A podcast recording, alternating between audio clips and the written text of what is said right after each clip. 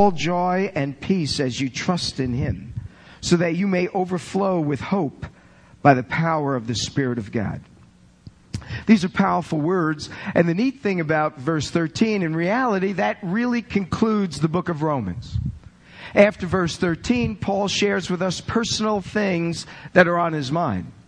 But with regard to the theological truths that he wants to convey, he's pretty much done that. And he's ended in verse 13 with one of his many doxologies or blessings or statements of praise. May the God of hope fill you with all joy and peace as you trust in him. That would seem to be the end of the letter. But Paul has other things he wants to share. When you get down to chapter 15, looking at verse 33, he then has another benediction, you might say. The God of peace be with you all. Amen. You would think he was done there, but no, he shares a little bit more. And then as you get down to verse 20 of chapter 16, he says, The God of peace will soon crush the evil one under your feet. The grace of our Lord Yeshua be with you. And you would think he was done there, but no, he's not. Some other thoughts comes into his mind. And then when you get down to verse 25, he says, Now to him who is able to establish you, to the only, verse 27, the only wise God, be glory forever through Yeshua, our Messiah. Amen. It's almost as if there aren't enough pages, aren't, there isn't enough ink in order to say all of these statements of blessings that he wants to say. But this first benediction, we might say, in verse 13, comes at the end of this section of practical truths that he is bringing to bear with regard to the readers, the congregation at Rome. And this section of what he is talking about has to do with how we relate to one another. How we as believers interact. And are we ones who are creating unity in our midst? In fact, this is the largest section of this practical area that Paul is writing, is devoted to unity. Now take a look at how he begins this section in verse 3. He tells us, For even Messiah did not please himself, but as it is written, the insults of those who insult you have fallen on me. Now you don't have to turn there, but he's quoting from Psalm 69. You can if you would like.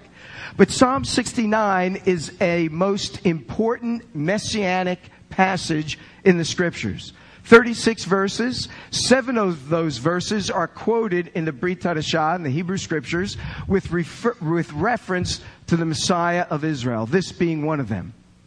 And what's interesting when you go through Psalm 69, as the psalmist speaks about what the Messiah endured, he tells us here that he endured the insults of those who insulted him.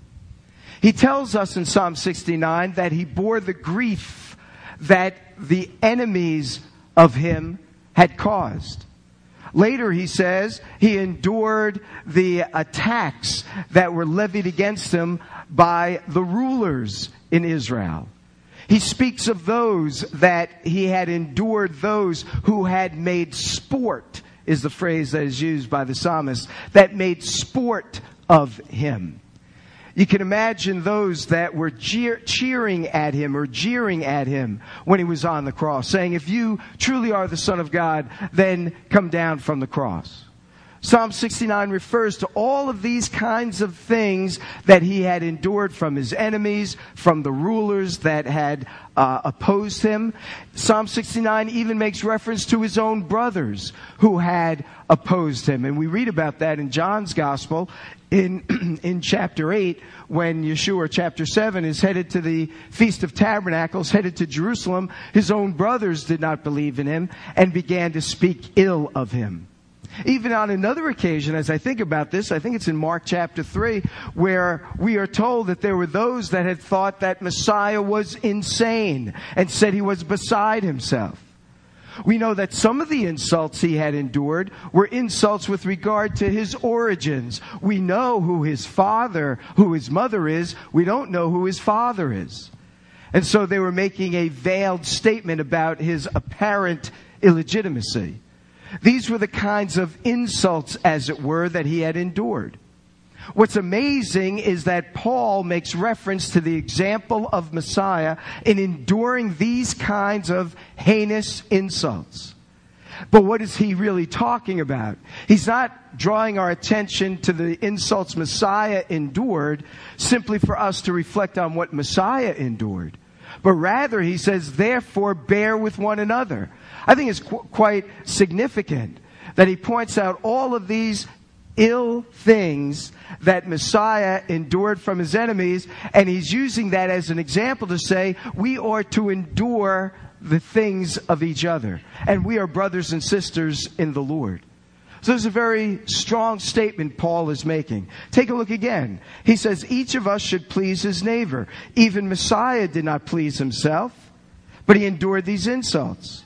And then he says, so may the God who gives endurance and encouragement, verse 5, give you a spirit of unity among yourselves as you follow Messiah in enduring each other.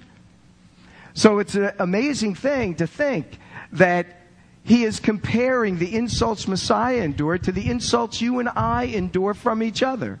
And saying, as Messiah endured them, so ought we to endure them as well, that we might create unity in the body and unity among one another.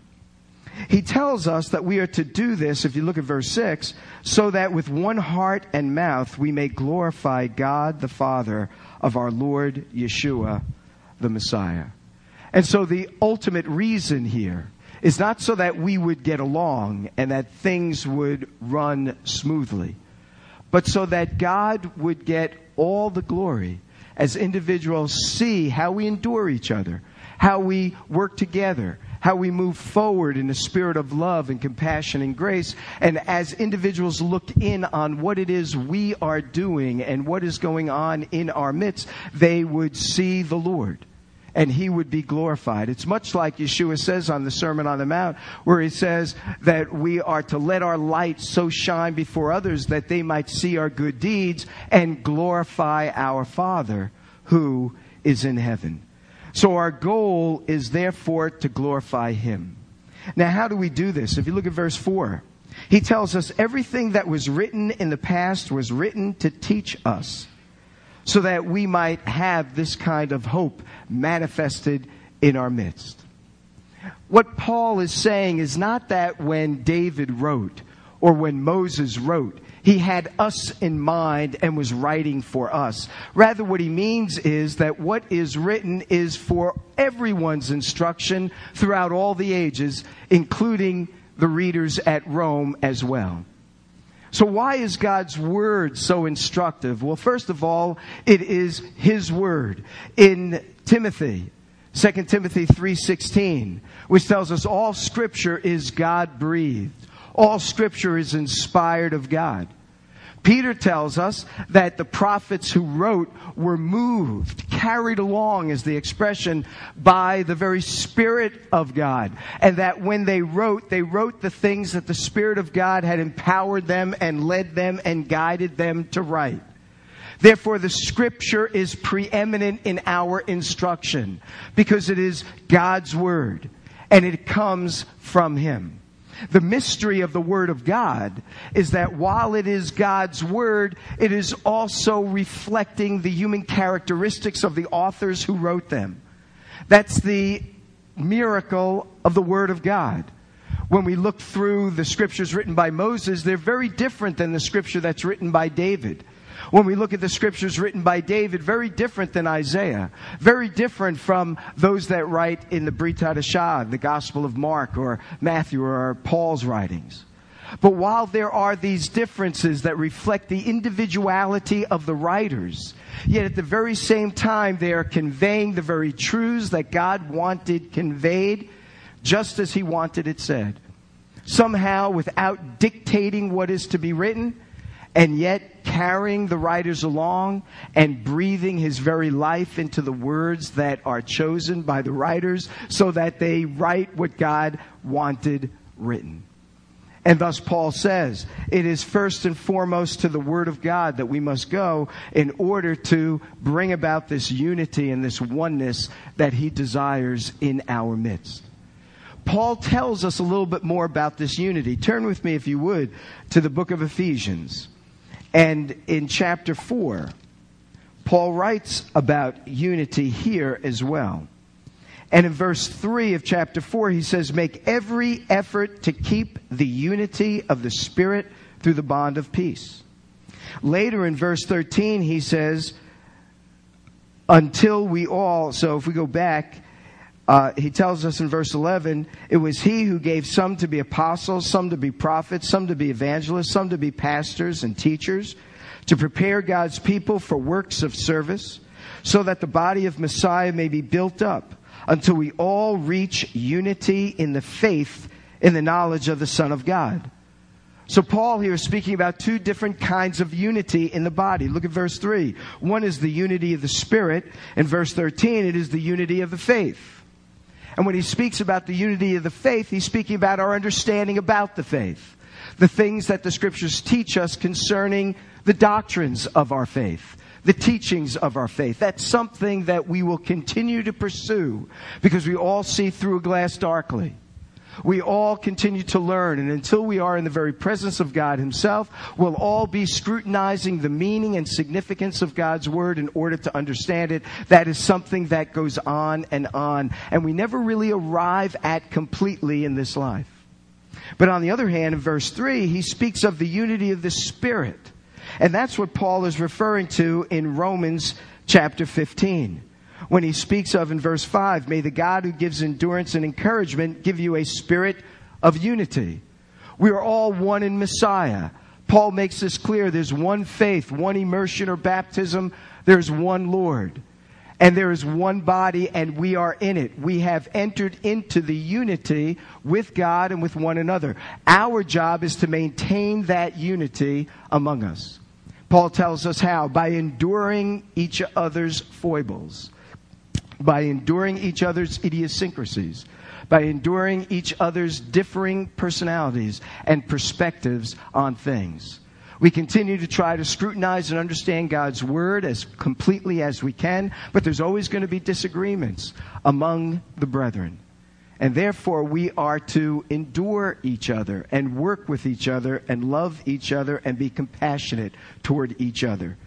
There is no greater distinction that Paul ever has in mind as he's thinking about unity and oneness. When he thinks of the differences in the body that necessitate unity, Paul always is drawn to the distinction between Jews and Gentiles.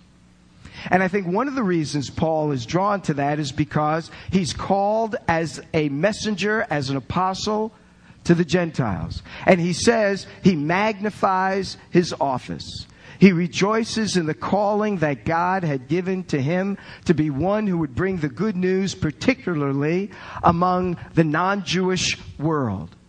And so when Paul thinks about distinctions and differences where there's a need to endure each other, he thinks of the Jewish Gentile distinction that would exist in any body. Remember, Paul does not know the people at Rome.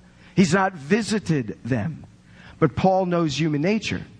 And Paul understands the conflicts that are involved when two people or more are gathered together. And he also knows of the conflicts that exist within local congregations of believers, of various congregations he's already planted and established during his first, second, and then his third journeys. So he understands this. But remember, he's never been to Rome. And now, here in verse 7, when he speaks about being in unity to one another, he speaks of that need for that unity because Jews and non Jews are going to gather together in worship and praise of the one God.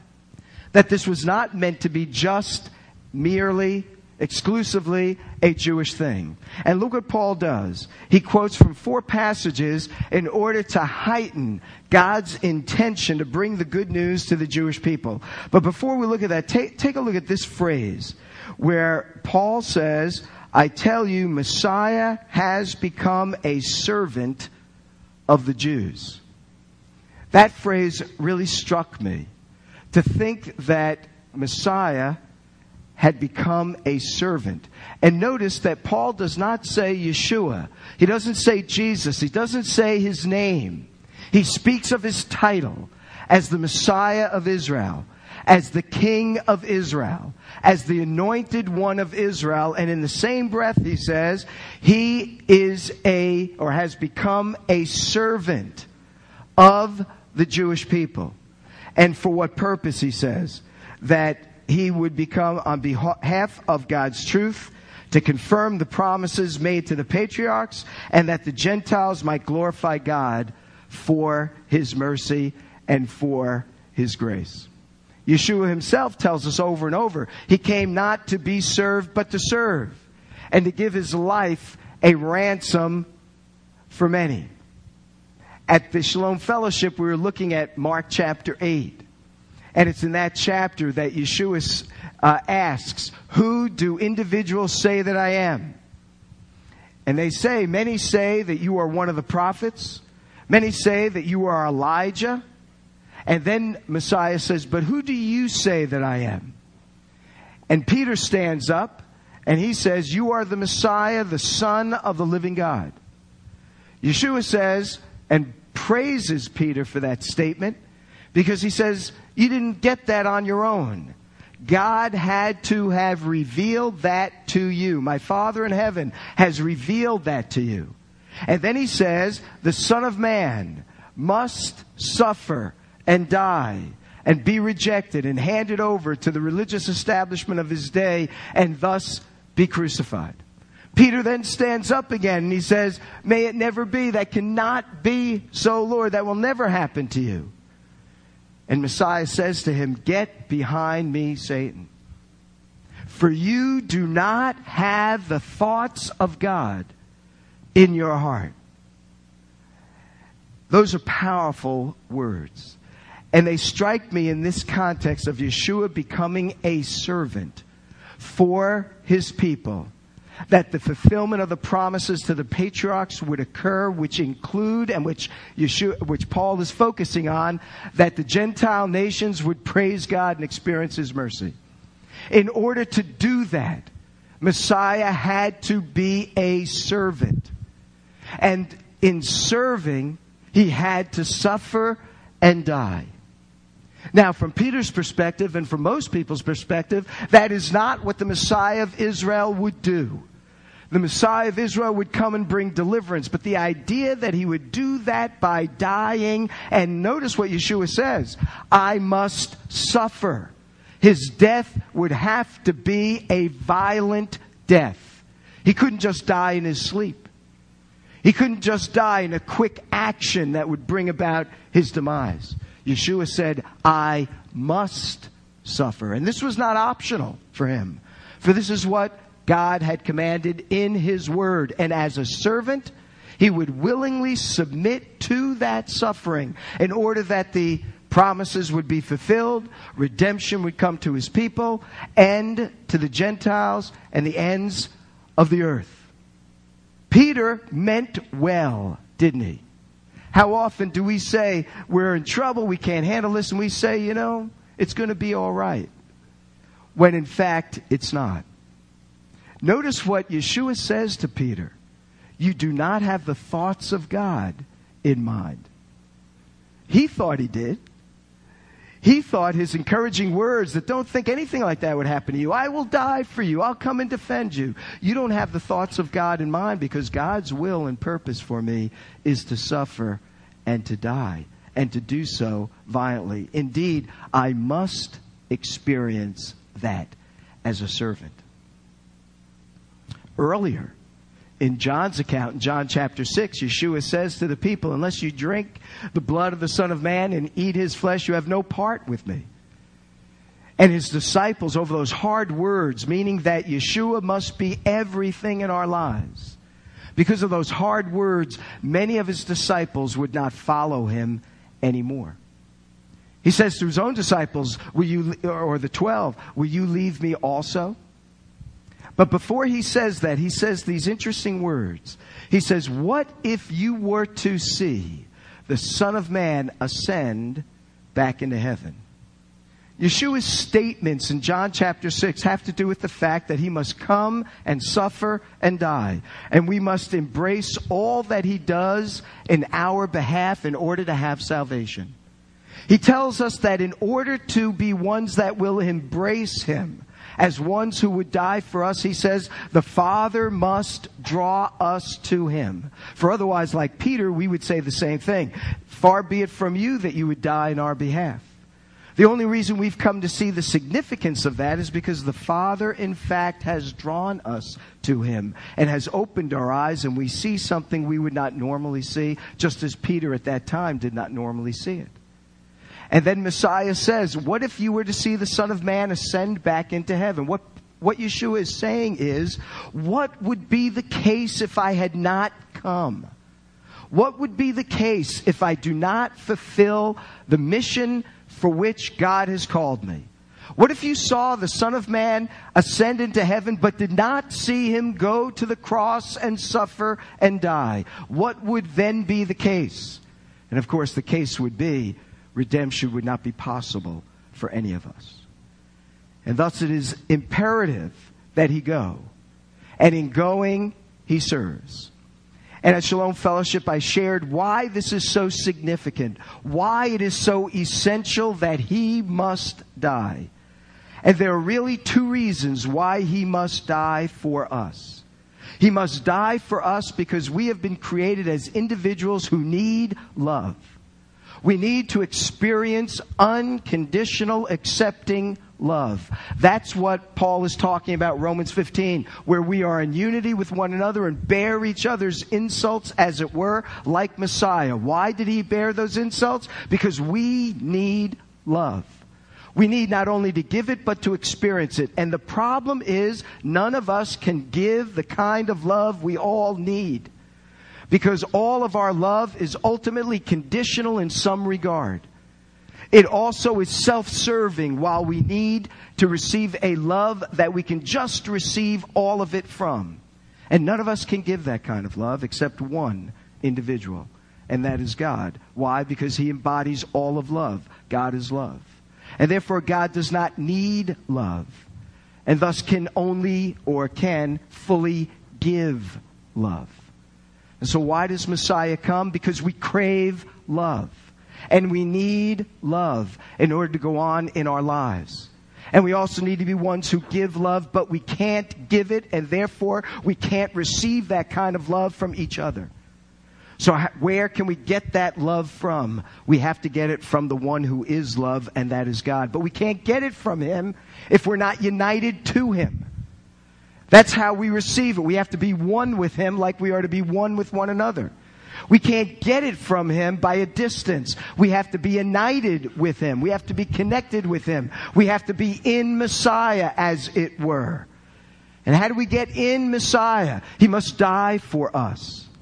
If He does not do that, we cannot get what we need in order to be the kind of human beings God created us to be.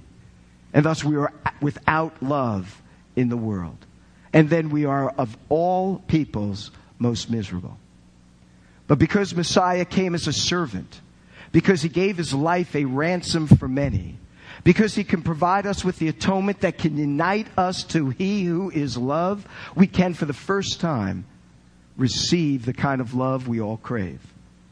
And because of his spirit that dwells within us, we can be empowered to give the kind of love we all need to receive from each other, at least in a small sort of way. But it is not just this personal need for love that we have. There's also a judicial need, a legal need. We stand guilty before God, and something has to remedy it.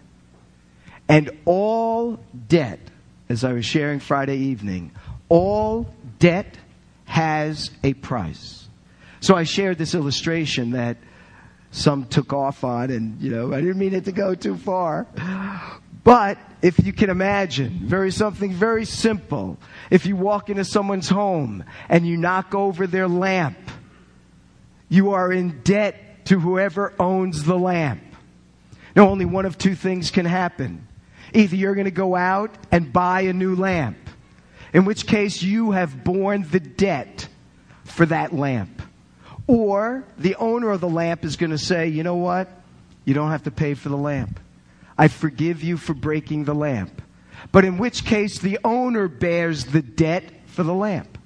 Either they're going to go without light in that area in which they're going to suffer, or they're going to take some money out of their own pockets and they're going to pay for the lamp. In either case, debt, inc- uh, wrongdoing incurs a debt. And the debt must and always is paid. That's what forgiveness is about. When you forgive another person, you are telling the person, I will pay the debt. You do not have to pay the debt. When we do not forgive others and we become vengeful or retaliatory or even rejoice in the failings of the other, we're making them pay the debt. And thus they are experiencing the suffering for their wrongdoing. Someone pays the debt for wrongdoing. Either the wrongdoer pays the debt because we do not let him off the hook, or we pay the debt because we do. In either case, debt paying incurs suffering and a great deal of agony. Inside, we churn for what we've just experienced, and thus we forgive the individual, but it doesn't take away necessarily the pain that we experience. And just as Messiah went to the cross, he provided forgiveness for us. Why? Because he bore our debt. And he suffered our debt. He paid for it that we do not have to pay for it ourselves. He became a servant, suffering as he did because we need love. And without him suffering, we can't be united to the God of the universe who is love. And secondly, we've incurred a debt by our wrongdoing, and someone's going to pay for that debt. And if Messiah's debt paying is not applicable to your sin, you will pay for that debt. And it is a debt that cannot be paid off in time.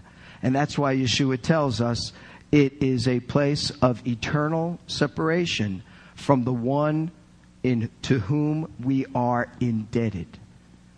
But if Messiah has paid the debt for us, and we've received that debt payment, then we no longer need to bear the debt for ourselves, and for all of eternity, we will be forgiven and therefore united to Him. So in Romans 15, Paul is telling us that we are to be one and being one means to follow the example of Messiah who endured the insults of all those individuals who had opposed him. And Paul uses that to say that we who are ones who love one another, we who are ones who are brothers and sisters in Messiah, we who are ones who are children of God together, are to learn from that example of debt paying, of owning all of that stuff for one another, that we would glorify God. Remember, that's the goal. That God would be glorified because people see individuals who truly love one another and bear one another's burdens. Now, take a look one more time. He says, I tell you, Messiah has become a servant of the Jews on behalf of God's truth to confirm the promises to the Gentile, uh, to the patriarchs, and that the Gentiles may glorify God for His mercy. Remember, Paul tells us the Gentiles were alienated, separated from the commonwealth of Israel without any hope. Four times in this section, by the way, Paul is going to mention hope. The very thing the Gentile nations were alienated from. You can see it in verse 3, you can see it in verse 12, and you can see it twice in verse 13. But four times he mentions the very thing that the Gentiles were without. But because of the servanthood of Messiah, they can now experience that hope. And just notice these passages. I think this is just kind of neat, and that's why I just want to show it to you. If you look at his first quote, which is found in verse 9, he quotes from Psalm 18, verse 49. Then if you look at verse 10, he quotes from Deuteronomy chapter 32 Rejoice, O Gentiles. Then if you look at verse 3, praise the Lord, all you Gentiles, comes back to Psalm 117. And then in verse 12, he quotes the passage we quote every, every worship service Sunday when we light the candles from Isaiah chapter 11. Now there are a couple of things I just want you to see. Number one, in rabbinic thought, the way that you argued your point from scripture in order to have the strongest defense for your particular theological perspective, you would quote from a variety of portions of Scripture. From the Hebrew perspective, there are three sections of the Hebrew Scriptures, right? The Old Testament. There's the Torah, the first five books of Moses. There's the Ketuvim, the writings of the writers, like uh, the writings like Psalms, Proverbs, um, Song of Solomon, books of poetic books like that. And then you have the Nevi'im, the prophetic books, such as we have the major minor prophets, Isaiah, Hosea, and others. So these are the three major sections. By the way, in Luke chapter 24, when Yeshua is with the two disciples on the road to Emmaus, he tells us that reasoning with them from the scriptures, from the, from the law, from the writings, and from the prophets, he went right through the entirety of the Hebrew scriptures to show them that he fulfilled what the prophets said about the Messiah. Now, if you want to support your argument, you would first of all look for a portion from the Torah, from the first five books of Moses, because that was considered the preeminent part of God's Word. All of it is God's Word. The Jewish people understood all as God's Word, but there are some parts that are more important than others. And so the most important section of the Hebrew Scriptures was the law of Moses. The second most important part of the Hebrew Scriptures were the prophets. And that embodied what we think of as historical books. But for the sake of argument this morning, we're just looking at the major minor prophets.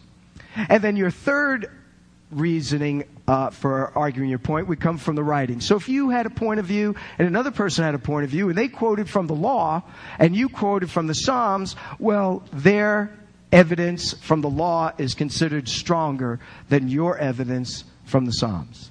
So it's always in your interest to make sure that you can back up your point of view by quoting from the law. If you can't find it in the law, you want to look in the prophets. Can't find it there, well, you're relegated to the writings. But when you provide all three, from the law, the prophets, and the writings, now what you're saying is there's no argument with this. you know, this is it. God's purpose was to save Gentiles as much as to be a servant to the Jews. And so he quotes this reality from the law, the prophets, and the writings. What's also interesting are the passages he quotes. When you read it on sort of a cursory reading, it seems like they're just repeating each other. That the Gentiles were to praise God. But look carefully. Take a look at, first of all, at verse 9. He says, Therefore I will praise you, here's the key word, among the Gentiles. I will sing hymns to your name. The psalmist is saying, Gentiles are around, and I'm going to give praise to my God in their midst. They can watch me praise God. I'll do this among them, but they're in a distance observing what I'm doing. But then look at the next passage taken from the law. Now he says, Rejoice, O Gentiles, with his people. Paul said in the first passage he's going to do this among the Gentiles, but now he says, well, not just among the Gentiles, we're also going to do this with the Gentiles. They're going to join us in praising God before they could watch us praise God and realize their gods were no gods. But now they are spoken of as joining with the Jewish people in giving God praise. Take a look at the next passage. Then he quotes again from Psalm, what was it, 117, which is the shortest psalm in the Bible. And he says, Praise the Lord, all you Gentiles, and sing praises to him, all you peoples. Now they can praise God without the Jews. He said, Before I'm going to do it in front of the Gentiles, they could watch. Now I'll do it with the Gentiles, but now in 117 he says, Praise the Lord, the Gentiles. There's no Jews here at all. These are just Gentiles and nations praising God. But that's not all. Then he quotes from Psalm uh, Isaiah 11 where he says the root of Jesse, the descendant of Jesse, of course, Jesse is the father of David. So he's referring to the Davidic dynasty. And he says, the root of Jesse will spring up. The Messiah will come. The King of Israel will come. one who will rise to rule over the nations. The Gentiles will hope in him. So first of all, we, we would praise God and the Gentiles could watch. Then they can join us. Now they can praise him on their own. But now in Isaiah 11, he is their king as much as he is Israel's king. And not only that, but because he is their king, that which the Gentiles never had, hope, they now find their hope in him. And so Paul's whole point about unity is that there's diversity in unity. Unity is never uniformity. There are differences, and despite the differences, we're joined together. Why? Because this was God's purpose, for which Yeshua was a servant to the Jews to bring about that both Jew and non Jew would worship the God of Israel together and give him praise and have hope in him. Not just optimism, but the expectation that we are with him, in him, and will be joined to him fully when we are in his presence for all of eternity. Now, when you think about that, Yeshua was a servant. When Yeshua endured the insults of his enemies, when we think of the degree to which the Jewish Messiah went to bring the Gentile world into fellowship with him, he says, therefore, endure one another, persevere with one another, be in union with one another, and create this oneness among yourselves that the Spirit of God has already placed you in. We are already in the body of Messiah. That's what the immersing work, the baptizing work of the Spirit of God is. There's one Lord, one faith, one baptism. That immersion by the Spirit places us in the body. It is now for us to maintain the unity of the body of Messiah that we are a part of. And thus Paul then prays. So may the God of hope fill you with all joy and peace as you trust in him. For that is the key that we place our faith and reliance upon him.